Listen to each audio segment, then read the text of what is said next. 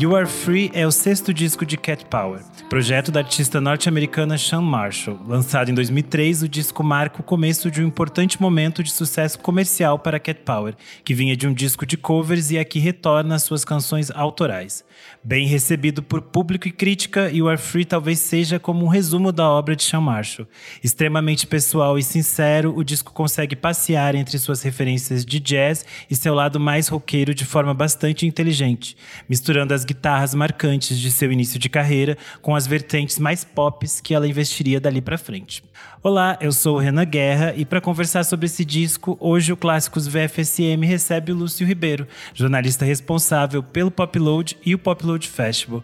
Bem-vindo, Lúcio. Muito obrigado pelo convite, sempre uma honra. Que bom te receber aqui. Eu acho que a gente tem coisas muito interessantes para para conversar sobre a Cat Power e para começar eu queria saber qual a sua relação com ela, quando que você conheceu o trabalho dela e quando que você começou a ouvir mais. Olha, eu tenho até uma relação engraçada com ela que depois eu conto ou conto uma parte, mas é, eu eu conheço ela faz tempo, assim, acho que do Moonpix, né? Se o You Are Free é 2003, o Moonpix é de uns anos antes. É ali, 98. 98, exatamente. E eu, desde então, eu, eu, comecei a ir nos shows dela nessa época. Eu lembro que eu vi um show fora daqui, acho que foi na Inglaterra, muito pelo nome Cat Power. Eu falei, nossa, preciso ir num, num show com uma, alguém desse nome, sem conhecê-la, assim. Como eu fiz vários na, na Inglaterra algumas vezes. Na, na época que ela tocava, sabe? Tipo, era só ela com o cabelo na cara, ela e a guitarra, pedindo para todo mundo ficar calado sempre e de pé descalça. Ela era absurdamente bonita, assim, na plena, pleno começo, do, acho que dos 20 anos dela, sei lá quantos anos. É, mas era, ela era mega pitoresca, assim, e eu adorava esse tipo de som que ela fazia ali, e dessa fase, eu gosto muito dessa fase, ela, guitarra, e mandando todo mundo calar a boca, assim. Teve até um show bizarro que eu fui, mas aí já eu acho que é 2001, 2002, aquela época que a gente dançava Last Night, bastante ela tocou num lugar, eu lembro que acho que o disco de covers ia ser lançado pela Trama aqui. Eu, eu, eu minha memória é horrível, então pode ser que eu erre muitas coisas de memória, mas eu vou, eu vou me entregando à medida que eu vou falando. E, e eu lembro que o Eduardo Ramos, o famoso Eduardo Ramos, era um dos diretores da Trama e me convidou para ir num show dela em Londres por que ela ia lançar os discos na trama. Eu acho que ela já ia vir para o Brasil nessa época. Acho que ela veio, ela... ela veio em 2001 para cá, que ela faz quatro então, cidades. Foi... Isso, então foi 2001, exatamente. Então eu, eu como da Folha, estava lá para meio reportar e meio anunciar o show e fazer entrevista e tal. E aí ele me botou nesse show que era no Garage, em Londres, e ela estava abrindo o show para uma banda texana loucaça, que não durou muito, chamava Lift to Experience. E é uma banda psicodélica, barulhenta e meio assim, sabe um show de motoqueiro e uma galera Sim. bem não sei o quê? E ela putaça, porque ela queria silêncio total no show dela e não rolou silêncio em nenhum minuto, sabe assim? E ela era uma banda de abertura, uma atração de abertura. Então, assim, não tinha muito, não era o público dela para ela mandar ficar quieto. Foi caótico esse show, mas foi maravilhoso na mesma medida. então, então desde, é, desde então eu meio sou amigo dela. Ela ficou muito conhecida nessa, nessa fase por causa do, dos shows mesmo, que eles eram meio é, problemáticos e históricos. E eu acho que a partir do, do You Are Free, ela tem uma fase que ainda continua um pouco nesses shows meio caóticos, mas melhora sim, um pouco depois. É, é, um pouco menos barulho pelo barulho e ela aprende a tocar mais, né? Tem uma coisa mais. Não é aprende, mas. É, ela deixa o som dela mais puro. Antigamente era uma coisa. Porque era sempre um negócio. É, guitarra estridente com uma voz de menina frágil, assim, né? Sim. E depois ela vai ficando cada vez mais jazzística, como você falou, né? É, eu estava tentando lembrar, é, em 2001, esse show dela no Brasil, onde foi aqui em São Paulo? Em São Paulo eu não sei. Eu sei que ela fez São Paulo, Rio, Curitiba e Porto Alegre. É, eu tava tentando, vindo, vindo pra cá, eu tava tentando lembrar onde foi e não lembrei. Fala que ela fez um pocket show na FENAC. Eu achei um vídeo no Isso, YouTube. Isso, sensacional, verdade. E aí. Verdade. É, não fala outros lugar, o outro lugar que ela tocou. Mas eu sei que fez. Isso, Foi lembrei marcante por, também, é. por ser problemático, assim. É. Mas beleza, tava no pacote, era um negócio meio respeitável, tava tudo certo. Se fosse um show tranquilo e nada acontecesse, a gente ia estranhar. Eu acho que essa fase inicial dela toda é muito marcada por essas histórias meio é, pitorescas e que viram meio lendas urbanas, assim. Tanto se a gente pensar os dois primeiros discos dela, o Dear Sir e o Mirali, foram gravados em uma, uma única sessão, né? Que é, Sim. ela estava junto com o Steve Sim. Shelley do Sonic Youth e o Tim Fojan do Two Dollar Guitar e eles gravaram os dois discos que um saiu em 90, ela- eles gravaram em 94, um saiu em 95 e outro em 96. Aí depois ela assina com, com a Matador, ela lança o terceiro disco. Aí o, Isso. o Moonpix, que é um disco muito icônico e é um disco também muito importante dela, tem a história de que basicamente quase todas as faixas ela compôs depois que ela acordou de um sonho meio maluco que ela teve. Ela estava numa fazenda, nessa época ela namorava o Bill Callahan, e ela estava na fazenda sozinha. Ela levantou e gravou numa cassete assim as coisas que ela estava falando. E virou o disco. Então é meio de. Ela era meio cheia dessas Ela histórias. não era fácil, digamos. E aí, nessa fase do início dos anos 2000, ela tava com o The Covers Records, que depois ia virar um disco mais cultuado, Isso. mas nessa época era um disco menor ainda. E ela tava fazendo essas turnês, esses shows meio malucos. E aí que ela começa a produzir o You Are Free na estrada. Ela começa a trabalhar nesse processo junto com o Adam Casper, que foi o engenheiro de som do disco. E nesse meio tempo em que ela tá viajando, ela passa por esses problemas malucos, aí às vezes ela parava e gravava algumas coisas. E é meio maluco pensar porque ela tinha 40 músicas antes de começar, de fechar o disco, e que se a gente pensar que antes ela vinha dessas coisas meio erráticas, ela ter 40 músicas para escolher é um outro processo, né? Eu lembrei dela, eu sou muito ruim das, dos primeiros discos dela. E eu lembrei dela, acho que do Moonpix pra cá eu conheço. O resto eu posso dizer que eu não conheço, assim. E nunca fui muito. Devo ter ouvido, mas nunca fui a fundo. Eu lembro bem, tô lembrando as coisas agora, conversando com, na medida que eu tô conversando com você. Eu lembro que eu conheci ela por uma coletânea da Matador. Os anos 90 era muito assim, essas gravadoras legais, guerreiras, independentes, principalmente as americanas, eles tinham, eles lançavam muitas coletâneas, né? Sub Pop, enfim, a Sim. Matador. em- em- e eu acho que eu conheci ela, a primeira vez que eu vi Cat Power foi numa coletânea. É, ela, ela assina com a Matador a partir do Moonpix, isso é bem importante para ela, né? E aí é interessante que a partir mesmo. Ela, na verdade, ela assina a partir do disco anterior, mas a partir do Moonpix eu acho que ela tem esse refinamento maior, que os primeiros são mais barulhentos, mais Sim, é, alternativos, tanto que tem, se eu não me engano, o primeiro nem tá na- nas plataformas de streaming hoje em dia. E eu acho que é o, o Moonpix é meio que uma uma virada de chave assim do que vai ser essa estética dela até a metade dos anos 2000 assim. E eu acho que o, o You Are Free é meio que a esse disco central, assim, porque ele tá bem nesse meio ponto, né? A gente tava falando aqui um pouco sobre esse histórico da carreira dela. Depois do, do You Are Free, ela vai lançar o The Greatest em 2006. E é um Isso. trabalho bem mais pop e que ela fez bem mais sucesso, vendeu muito mais. Então eu acho que esse aqui é um- uma espécie de, de meio do caminho, assim. Mas eu acho que, pra mim, é talvez o disco mais, mais bonito dela. Porque eu acho as, as letras muito bonitas, assim. Você se lembra quando foi a primeira vez que você escutou esse? Se você. É, eu já, nessa época eu já era super fã, eu devo ter comprado logo que saiu e fui ouvindo bastante. Tem as músicas, né? E, e tinha a fama de todo mundo que, que trabalhou com ela no disco, né? Do Dave Grohl ao Ed Vedder. Então, assim, é um- foi um disco que de consumo imediatíssimo, né? E, Sim. E para mim, até hoje, é o melhor disco dela, assim. Sim. Melhor que qualquer outro.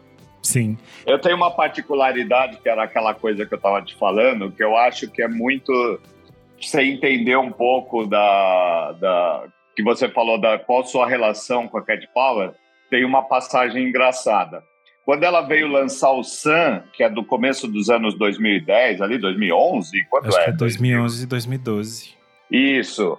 Voltando do começo, quando eu fui nesse show do Gara de, de Londres, Confuso, eu fui entrevistá-la no, no backstage depois do show.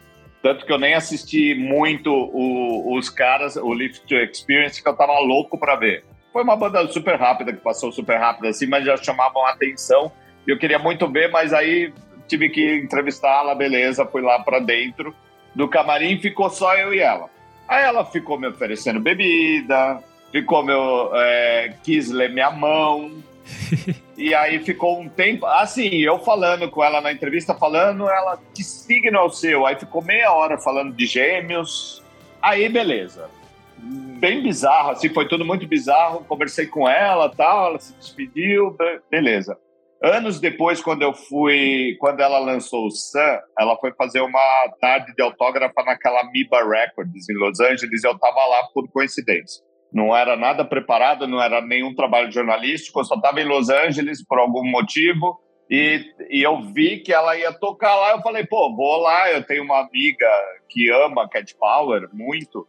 Aí eu fui lá, comprei dois discos e entrei na fila do autógrafo. E se eu não me engano, tava duas meninas do Cansei de Ser Sexy na época. Já não lembro quem. Na mesma fila. E também sem combinar nada. Ela nem fez show, era só meio uma, um, um signing ali dela. Sim. E aí, quando eu cheguei nela e falei, ó, oh, essa é para minha amiga e esse é para mim. Ela olhou para mim e falou, eu não conheço você. Aí eu falei, pode ser que você conheça, porque a gente, enfim, eu já te entrevistei uma vez em Londres tal. Ela jurava por Deus que conhecia e falou primeiramente assim, é, você não é estranho, eu te conheço, não conheço? Então, assim, olha que louco a mente dela, né? Primeiro, ela vai entrevistar e quer saber tudo sobre o zodíaco ao meu redor e ler minha mão. E, e depois, anos depois, ali, sei lá, quase 10 anos depois, é, ela lembrar de mim e eu vi uma sinceridade, não era papurado. E eu, eu achei até que ela na fila ali estava sendo só profissional, assim, ah, dava um sorrisinho, tirava uma foto, autografava e tchau né? E ela ficou batendo um papinho comigo, eu realmente achei sincero. E eu falei, nossa, como funciona a mente dela, né? Que bizarro. Era Sim. isso. Por isso que eu falo que ela é minha amiga, né? Não só por ter vindo nos meus pop loads e vai vir no pop load de novo, mas eu tenho uma relação com a Cat Power. Tem uma entrevista dela em 2003 para Pitchfork que ela tá lançando, né, o You Are Free, e dá a entender que ela tinha essa nessa época ela tava meio assim aérea das coisas e na entrevista ela para vários momentos e ela fala de outras coisas, dela tenta mudar o rumo da conversa e ela quer conversar sobre outras coisas e uma das coisas que ela fica incomodada é por essa questão de que no disco tem a participação do David Grohl, ele toca a bateria em Speak For Me, You Are e Shaking Paper. E tem. E ele também toca baixo em Shaking Paper. E tem o Ed Vedder fazendo backing vocals em Good Woman e Evolution. E aí ela fica meio brava quando o repórter pergunta sobre isso, porque ela fala: Ah, Super. a gravadora quer ficar colocando esses nomes, esse disco não é sobre name dropping, eu não quero falar sobre isso. E aí ela tenta meio mudar de assunto, assim como ela fica brava quando o repórter é, acredita que o Adam Casper é o produtor do disco. E ela diz: ele não é meu produtor, ele é só um engenheiro de som, eu não queria ninguém produzindo esse disco. então ela tinha. Ela também tinha essa relação com a com a imprensa que era um pouco arredia, ela não sabia muito sim, se sim. comportar com essas coisas, né? Eu acho que esse é sim. um é um momento bastante marcante por causa dessa figura pública dela, que não era só nos shows. E na matéria ela também fala um pouco sobre essa questão de ela não saber direito como se comportar às vezes no palco, de ela própria se sentir Sim perdida, né? E aí eu queria que você contasse um pouco também sobre essas experiências dela é, vir ao pop load. Eu acho que tem que contar a história dela tocando no metrô, porque eu acho que isso é incrível. É, então, a gente tinha essa, essa, essa ideia de fazer algo diferente. A gente convidou ela, a gente sempre soube que ela era redia em tudo, até nas tratativas de shows e, enfim. Mas ela foi, ela, eu acho que à medida que o tempo foi passando ali, ela foi super na boa, foi super mudando, assim. Quando ela, a gente chamou ela para tocar no Pop Load, foi super tranquilo também. Ela veio de boa, não causou nada. A gente estava até um pouco preparado, assim, para umas eh, esquisitices típicas de Cat Power. E o show do metrô foi maravilhoso e ela amou, assim. O show teve alguns problemas, né? Tipo, juntou muita gente, a, a, gente a mais do que a gente esperava. A gente tinha uma relação legal com o metrô na época por conta de uma pessoa que trabalhava lá e eles queriam fazer coisas diferentes, adoraram o nosso projeto, mas a gente achou que ia ser uma coisa super rápida e pequena, assim, acabou tomando uma dimensão que fugiu do nosso controle e o máximo que a gente conseguiu barrar o nosso desespero logístico para não chegar nela, para ela não entender que era uma coisa meio grave, porque chegou uma hora que, a, que o metrô ficava, a porta abria e fechava e estava entupido de gente, assim. Sim. O metrô, não, ninguém descia, ninguém... Isso atrás, né? ela não estava nem, nem muito... E a gente tem... E teve uma hora que a gente tentou apressar o show, acho que a gente conseguiu pelo menos um, uma música cortar uma música a mais, cortar duas, eu já não lembro direito. Mas assim, foi, foi super legal, ela amou. Amou toda a experiência, achou bizarra, achou legal e até queria fazer mais. para quem está nos ouvindo, esse show foi em 2014 no Metrô Paraíso, aqui em São Paulo. Se vocês jogarem no, no YouTube. Era o segundo tem... Pop Load Festival, é, foi na Audio Club. E por conta de, disso a gente fez essas ações. Eu acho que tem mais, tem mais o show dela no metrô no YouTube do que no na áudio. Tá? É, acho que foi, foi marcante, né? Foi um, um, momento simbólico. Eu acho que já era também outra fase dela, né? Que depois, como eu falei, ela vai entrar nesse universo que é um pouco mais, mais pop e que ela já dava a, a entender aqui nesse no You Are Free tem algumas canções que a gente sente que ela tá mais focada nessas outras coisas, que é só, por exemplo, You Are ou mesmo Free, são canções que parecem um pouco mais acessíveis do que algumas coisas anteriores da da Cat Power, assim. Então eu acho que a gente já tinha alguns caminhos abertos aqui, mas eu queria que saber de você, assim, quais são as suas músicas preferidas desse disco, assim, aquelas que você acha que são mais marcantes. Eu, eu, eu gosto toda, de todas, juro por Deus, assim, é uma coisa assim, mas eu acho que eu gosto mais de todas da Free. Sim. War, acho brilhante. Eu, I Don't Blame You, que abre o disco, acho brilhante, mas assim, Free acho que é a que mais me pega, porque ela meio dá uma mudadinha, né? Ela dá uma. Sim. Ela fica mais. É, são quase duas músicas numa só, assim, e é puro suco de Cat Power, eu acho. Mas gosto do, do full, eu gosto do, do, disco inteiro, assim, é um disco delicioso. E eu lembro também que eu demorei para não para achar, mas para me tocar que eu tinha que ter esse disco em vinil, eu tinha em CD, sei lá.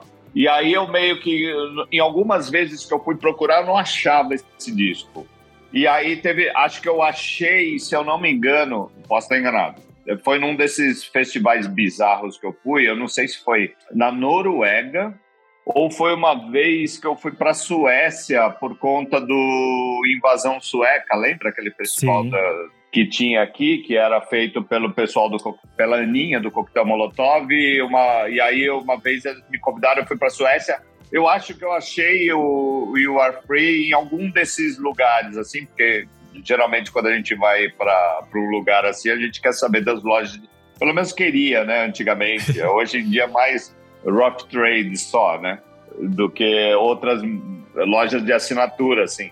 Mas eu lembro que eu fui numa loja, eu acho que foi na Suécia, assim, uma loja absurda. Ou na, na Noruega, que eu fui meio perto um do outro aí, em festivais deles lá. Eu acho desse, desse disco quase todas as faixas são dela, né? Tem duas só que não são assinadas por ela, que é Werewolf, que é do Michael Hurley, e Keep On Running, que é do John Lee Hooker, mas o resto são canções autorais. Eu gosto muito de Maybe Not e Names. É, é, a parte mais triste ali. Eu acho que a parte tá bem triste, mas eu acho Maybe Not muito, muito bonita. E eu acho que é muito bonita no sentido de todas as coisas que a gente sabe que ela passou. A gente falou um pouco aqui, mas toda essa fase que a gente diz, ah, ela era um pouco problemática no palco e ela tinha outros problemas. A gente sabe que ela teve diferentes problemas com álcool, com depressão. Sim, depois sim. ela acabou é, deixando isso mais público e falando de forma mais direta na, no presente. Mas eu acho que Maybe Not é muito interessante porque fala dessa, dessa questão de se sentir livre de algum modo, em algum lugar, encontrar esta, esta liberdade. E, e Names eu acho talvez uma das mais tristes que ela já fez, mas ela vai citando essas pequenas histórias de amigos dela que ela conheceu na adolescência, que foram se perdendo por abusos, violências ou uso de drogas. E nessa Sim. mesma entrevista da Pitchfork, ela fala que essas pessoas são são pessoas reais, que eram pessoas que ela realmente conheceu e que algumas ela tentou buscar. E aí até o repórter pergunta, tipo, ah, mas você tentou buscar na internet? E ela fala: essas pessoas, obviamente, não estão na internet, porque elas estavam, sei lá, vendendo crack na rua. Então é um pouco barra pesada, mas eu acho. Eu acho que prova muito dessa, desse lirismo dela, assim, de conseguir escrever sobre as coisas mais tristes possíveis de uma forma muito, muito delicada, né? Muito bonita, assim. Então. Eu lembro, eu lembro que nessa época, quando você ouvia um disco assim, ela podia ser arredia de vários sentidos, até psicológicos e, enfim, o tratamento com pessoas, mas ela era uma música muito, uma pessoa musical muito compenetrada, assim. Então, você, você botar o disco do começo ao fim, é, você sabia que a, a sequência das músicas era colocada de uma maneira que na cabeça dela fazia sentido, sabe? Sim. Ela queria contar essa história. Então tem tudo a ver o que você está falando aí, até do, no miolo, perto para o fim, ser uma coisa mais. A, a, ela quer passar a história da, da liberdade, e liberdade em, em vários sentidos, mas ao mesmo tempo ela quer contar toda essa história e ela conta, né? É, você ouve o disco, por isso que eu acho que o disco ainda é de uma época que o, que o disco faz sentido faixa a faixa, né? Tipo, Sim. por que a faixa 1 é a faixa 1, a 2 é a 2, a 3 é a 3? Não é porque eles vão jogando ali, ah, essa é mais moderninha, vamos botar no começo, essa é mais pegajosa. Não, é uma. É uma a gente acredita nisso, né? Que ela, ela tem essa preocupação. E Sim. essa preocupação é bem refletida nesse disco. Por isso que eu acho ele inteiramente bonito, assim. Ela, ela, ela vai te levando na história dela. É como se ela estivesse contando, como se você estivesse vendo um seriado, um, lendo um livro. É, tem essa, essa perspectiva de, de uma história, de uma narrativa muito bem amarrada nessa construção. E é interessante a gente pensar, né? Como eu falei, ela tinha 40 canções e aí ela chega nesse, nesse arranjo final que é muito específico. E eu acho que isso tem a ver com esse processo de produção que eles tiveram, assim. Ele foi gravado durante esse tempo que ela estava na estrada, eles se reencontravam, se reencontravam de tempos em tempo. Aí ela falou que eles reouviam aquilo que já tinha tinha sido feito e eles partiam daquilo que tinha sido feito, tipo, mudando ou criando coisas novas. E aí eu acho que tem uma uma unicidade no que eles estavam fazendo, né? Não é feito assim música por músicas soltas e acho que por isso que cria essa essa identidade muito clara do disco e a gente entende ele muito enquanto um disco para se ouvir do início ao fim, assim. E aí passa por esses estágios que são mais melancólicos e outros que parece que ela tá mais, mais intensa, mais pra frente. Eufórica, é. E é, e é curioso também que esse tem um, tem um clipe, né? Que era o de War, que passava muito na MTV. Eu achava curioso, era um, dos, era um dos poucos clipes dela que toda hora eles colocavam. E eu acho que tem é, esse imagético dela que também ficou muito marcado, né? Que é essa fase que ela tinha a franjinha, que ela usava o cabelo um pouco maior e ela se escondia Super. um pouco nesse universo. E a gente também tem essa, essa imagem que é muito marcante dessa fase, que é o mesmo, o mesmo visual que depois ela vai usar no The Greatest e tal. Então acho que isso também marca na, na cabeça das pessoas, né? Total. Ela é muito filhote dessa coisa americana, esse rock feminino do grunge, assim, que veio junto do grunge. Enfim, que tinham mulheres bem poderosas ali, desde malucas como Courtney Love até a galera do Troy Muses, a própria Kim Deal, que estava ali no meio dos Pixies, mas era uma personalidade super absurda, Kim Gordon, sabe? Ela é bem filhote de... É. Eu, lembro, eu lembro que ela falava, ah, eu, eu cortava o cabelo, eu mesma que, que cortava o meu cabelo, porque a, alguém, sei lá, Tânia Dana lhe cortava o cabelo dela, eu não lembro agora quem foi, mas era uma coisa assim, muito. E é exatamente era uma época que mulheres, não só na música, começavam a botar os problemas para fora também, né? Não era uma coisa meio é, inventar uma modinha para botar numa música assim. Ela queria cantar os problemas também. E eu Sim. gostava dessa época, assim. Ela era um, é um fruto bem legal dessa época, assim. Pronto, bem acabado. Se alguma coisa deu certo naquela aquele rock dos anos 90, foram os, alguns é, sequenciadores, ali uns, os filhotes deles, né? É, ela fez, ela surge nos anos 90 fazendo shows de abertura para Alice Payer. Então é tipo Sim. bem, é bem mesmo um, um fruto ela dessa tocou, geração. não tocou com ela? Tocou em alguns momentos Fez algum, também. É isso, isso. É. E, e é interessante porque ela tem esse, ela vem desse universo e aí depois ela começa a se, se conectar com essas outras mulheres do passado, né? É muito interessante como ela vai se conectar, por exemplo, com a Billie Holiday, eh, a Nina Simone, essas outras mulheres que também eram compositoras e que também viveram coisas muito barra pesadas, assim. Tanto que nos sim, discos sim. De, de cover ela quase sempre vai trazer a, a Billie Holiday, que é uma figura muito fundamental para ela. E é uma figura que a gente sabe que também passou por por toda uma centena de coisas horríveis. E eu acho que tem essa, essa identificação nesse sentido de ser algo extremamente pessoal. E aí eu acho que o You Are Free a gente tem é, esse momento em que ela capta nessas letras essas experiências que ela estava passando, né? Que é essa, essa vida de estar tá na estrada, de não ter uma, uma, uma estrutura sólida do que seria, tipo, uma casa ou uma vida familiar, todas essas coisas que depois ela vai ter nessas outras, nessas outras fases e isso vai ficar claro em outros discos, mesmo no Sun ou no mais recente, no Under e no próprio disco de covers novo, ela tem essa, essas outras estruturas que deixam claro que ela tá em uma outra fase, assim. É interessante como a gente consegue perceber essas coisas muito pessoais a partir da produção musical dela, né? Exatamente, é muito na cara. E até nas capas, né? O Sam, se eu não me engano, acho que ela, ela tava 4, 5 anos sem gravar, né? Então Sim. era um evento, mas é, é. E ela tava 4, 5 anos sem gravar, não sei se exatamente era uma.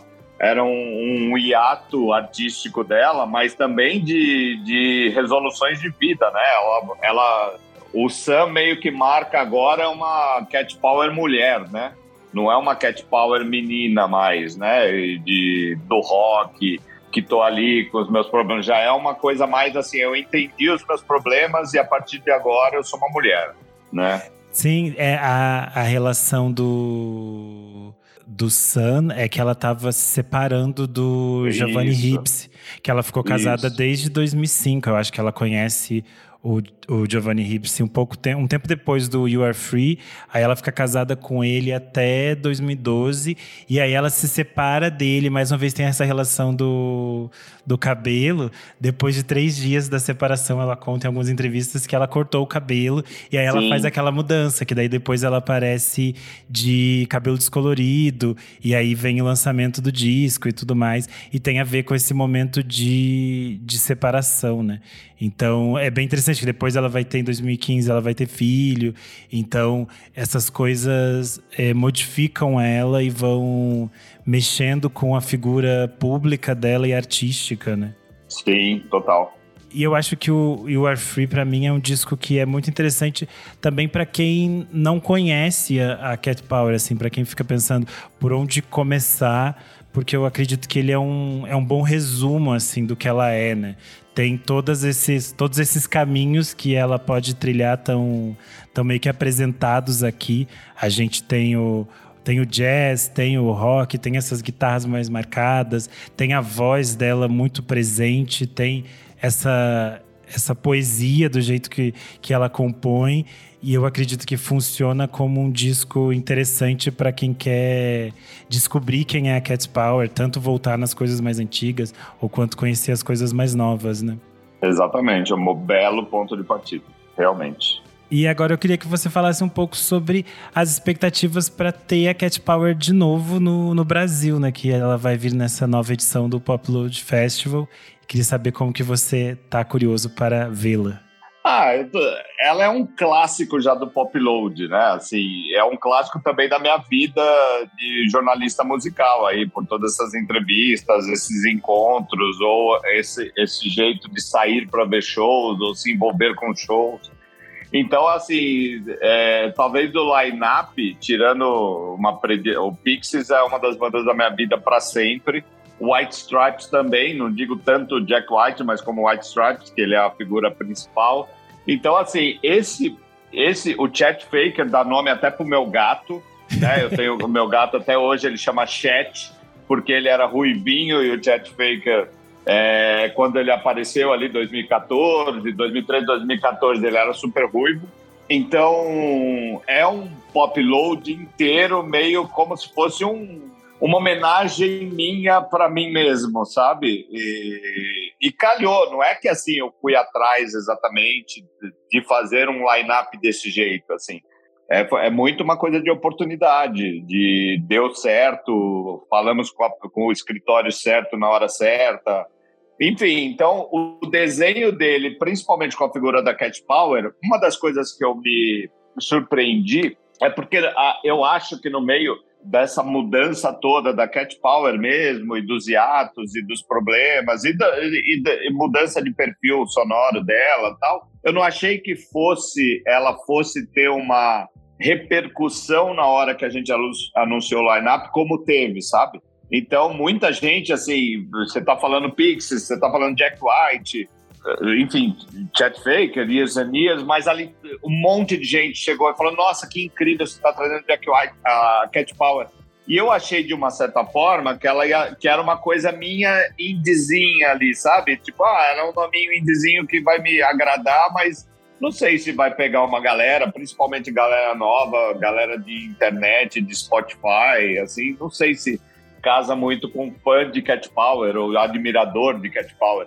E a resposta foi muito boa, assim, muito do, do, que eu tive de amigos, do que todo mundo veio me falar assim, nossa, que demais o line-up, putz, você vai trazer a Cat Power, sabe? Assim, o nome dela foi muito, bateu muito, assim. Então eu fiquei bem contente com isso, assim. Sim, é bem que mesmo. ela é uma figura meio. Eu não tenho ideia do show dela, faz tempo que eu não vejo ela. Eu não sei nem se ela andou tocando muito, assim, uh, tirando esse ano tal. Teve os dois anos da pandemia eu não, eu, não, eu não tenho uma memória de shows dela antigo, eu não sei como tá. Agora eu sei porque, enfim, a gente tá trazendo, mas é, eu não sabia exatamente como tava, assim. Então, assim, eu achei que é, era só um desejo meu ali sendo dentro desse line-up de história da minha vida. Era um negócio meio que ficava bonitinho ter uma Cat Power ali, era importante, ela era uma personagem importante do meu passado, assim. Mas é, me surpreendeu muito, muito, de muita galera falar assim: nossa, demais, Cat Power, nossa, tô louco pra ver Cat Power. Ou mesmo no, na, nas redes sociais da Popload, enfim. Eu acho que ela fez um. Ela tem um, uns novos públicos que vão surgindo por diferentes coisas, né? É tipo Sim. quando por exemplo, teve uma fase que ela reapareceu para muita gente porque tocava em Juno, aí as pessoas iam atrás do disco de covers. Aí depois é. reaparecendo, ela reaparece em um monte de lugares meio inesperados. Por exemplo, desse disco mesmo, You Are Free, a faixa Werewolf tá na trilha de Os Abraços Partidos do Almodóvar. É uma cena lindíssima com a Penelope Cruz. Então, e agora nos últimos anos ela se tornou muito próxima da Lana Del Rey, elas compõem às vezes juntas, elas fazem meio que coisas entre amigas, então eu acho que meio que esse público da Lana Del Rey também começou a descobrir a Cat Power. E eu acho que o, o Under já tinha conversado com outro público, assim, um pouco diferente. Então acho que ela tem um, uns públicos meio inesperados, assim como ela. Eu acho que esse, essa figura meio estranha, errática e surpreendente acaba unindo essas pessoas todas, né? É, vou, tô bem curioso. Vai ser uma das coisas assim. Eu vou estar tá lá vendo ela no Popload, mas também vou estar tá olhando a cara do público, assim, para tentar sacar exatamente o desenho desse público de hoje. Assim. Sim, é um, é um público diferente. Falando de, é, de Popload, eu acho interessante citar aqui para quem está nos ouvindo que a gente tem um clássicos VFSM sobre o Dolittle do Pixies, que foi gravado pelo Kleber Fak junto com o Vinícius Félix do Telefonemas. Então é só vocês voltarem um pouco aqui na plataforma que vocês estão nos escutando e ouvir esse programa também. Eu quero agradecer muito, Lúcio, a sua presença, o seu tempo. Eu acho que foi um papo super legal para a gente pensar um pouco nesse, nesse disco e nessa figura da Cat Power que é tão emblemática para a música alternativa. E é, só agradecer e deix deixar esse espaço para que você convide as pessoas para irem no Popload e também deixar suas redes sociais. Eu que agradeço, Renan. É sempre um prazer estar. Tá, eu já participei, acho que umas duas vezes do programa de vocês, do programa cheio. É a primeira vez que eu participo desse, desse é, One Off. É. é isso, pô. Popload, eu acho que depois de ter parado dois anos e de ter um ano que a gente quase fez ele em março desse ano, acabou não fazendo. Será que vai acontecer? Não vai? Uma dificuldade para achar esse, esse, esse tipo de banda que nos agrada e que a gente gosta de ter no line-up. É, ele saiu e saiu até surpreendentemente melhor do que eu esperava. Eu já estava aceitando quase uma qualquer coisa assim, porque a gente precisava fazer só para se manter vivo. E é isso, assim, eu, eu, quero muito que as pessoas vão, vejam, principalmente porque neste ano ele vai acontecer num parque, então toda aquela atmosfera de festival de parque também a gente vai ter. A gente sempre era maravilhoso no Memorial da América Latina, mas lá é um cimentão que chega uma hora para um festival festival longo de dia inteiro, tem uma hora que dá um cansaço visual barra mental, né? E parque, eh, já fui em milhares de festivais em parque, é sempre legal, é sempre uma coisa meio contato a, a, com a natureza, dá, parece que você está num passeio, assim, e ao mesmo tempo você está consumindo uma música legal. Enfim, quem, quem é fã de Pop Load vai nos shows da Pop Load. É, é uma galera muito dedicada, é um festival um pouco diferente de grandes como Lollapalooza, assim, que você vai no embalo da galera. Então você está lá pela banda, pela música mesmo. E oferecendo ainda uma essa questão de estar num parque, num feriado, assim, eu acho que vai ser muito legal, vai ser muito bom rever amigos, rever velhas, velhos frequentadores de pop load, é, vai ser legal e eu espero que todo mundo esteja lá. Nas redes sociais é Lúcio Ribeiro, em, acho que em todas elas, Twitter, é, WhatsApp, desculpa, Instagram, WhatsApp não é Lúcio Ribeiro. é uma outra coisa e é com números. Mas é isso, muito obrigado, muito obrigado mesmo. Sempre bom falar com vocês. Eu acho que Popload vai ser um grande reencontro, né? Depois de todo esse tempo. É isso, eu sou arroba underline Renan Guerra no Instagram e no Twitter. E você pode seguir a gente nas redes sociais, arroba podcast VFSM no Instagram e também no Twitter. Ou você pode ajudar a gente lá no padrim.com.br barra podcast VFSM. No Padrim você pode apoiar a partir de cinco reaisinhos e tem acesso aos programas especiais com bastante antecedência, ao nosso grupo no Telegram e outras novidades. É isso, até mais. Tchau, tchau.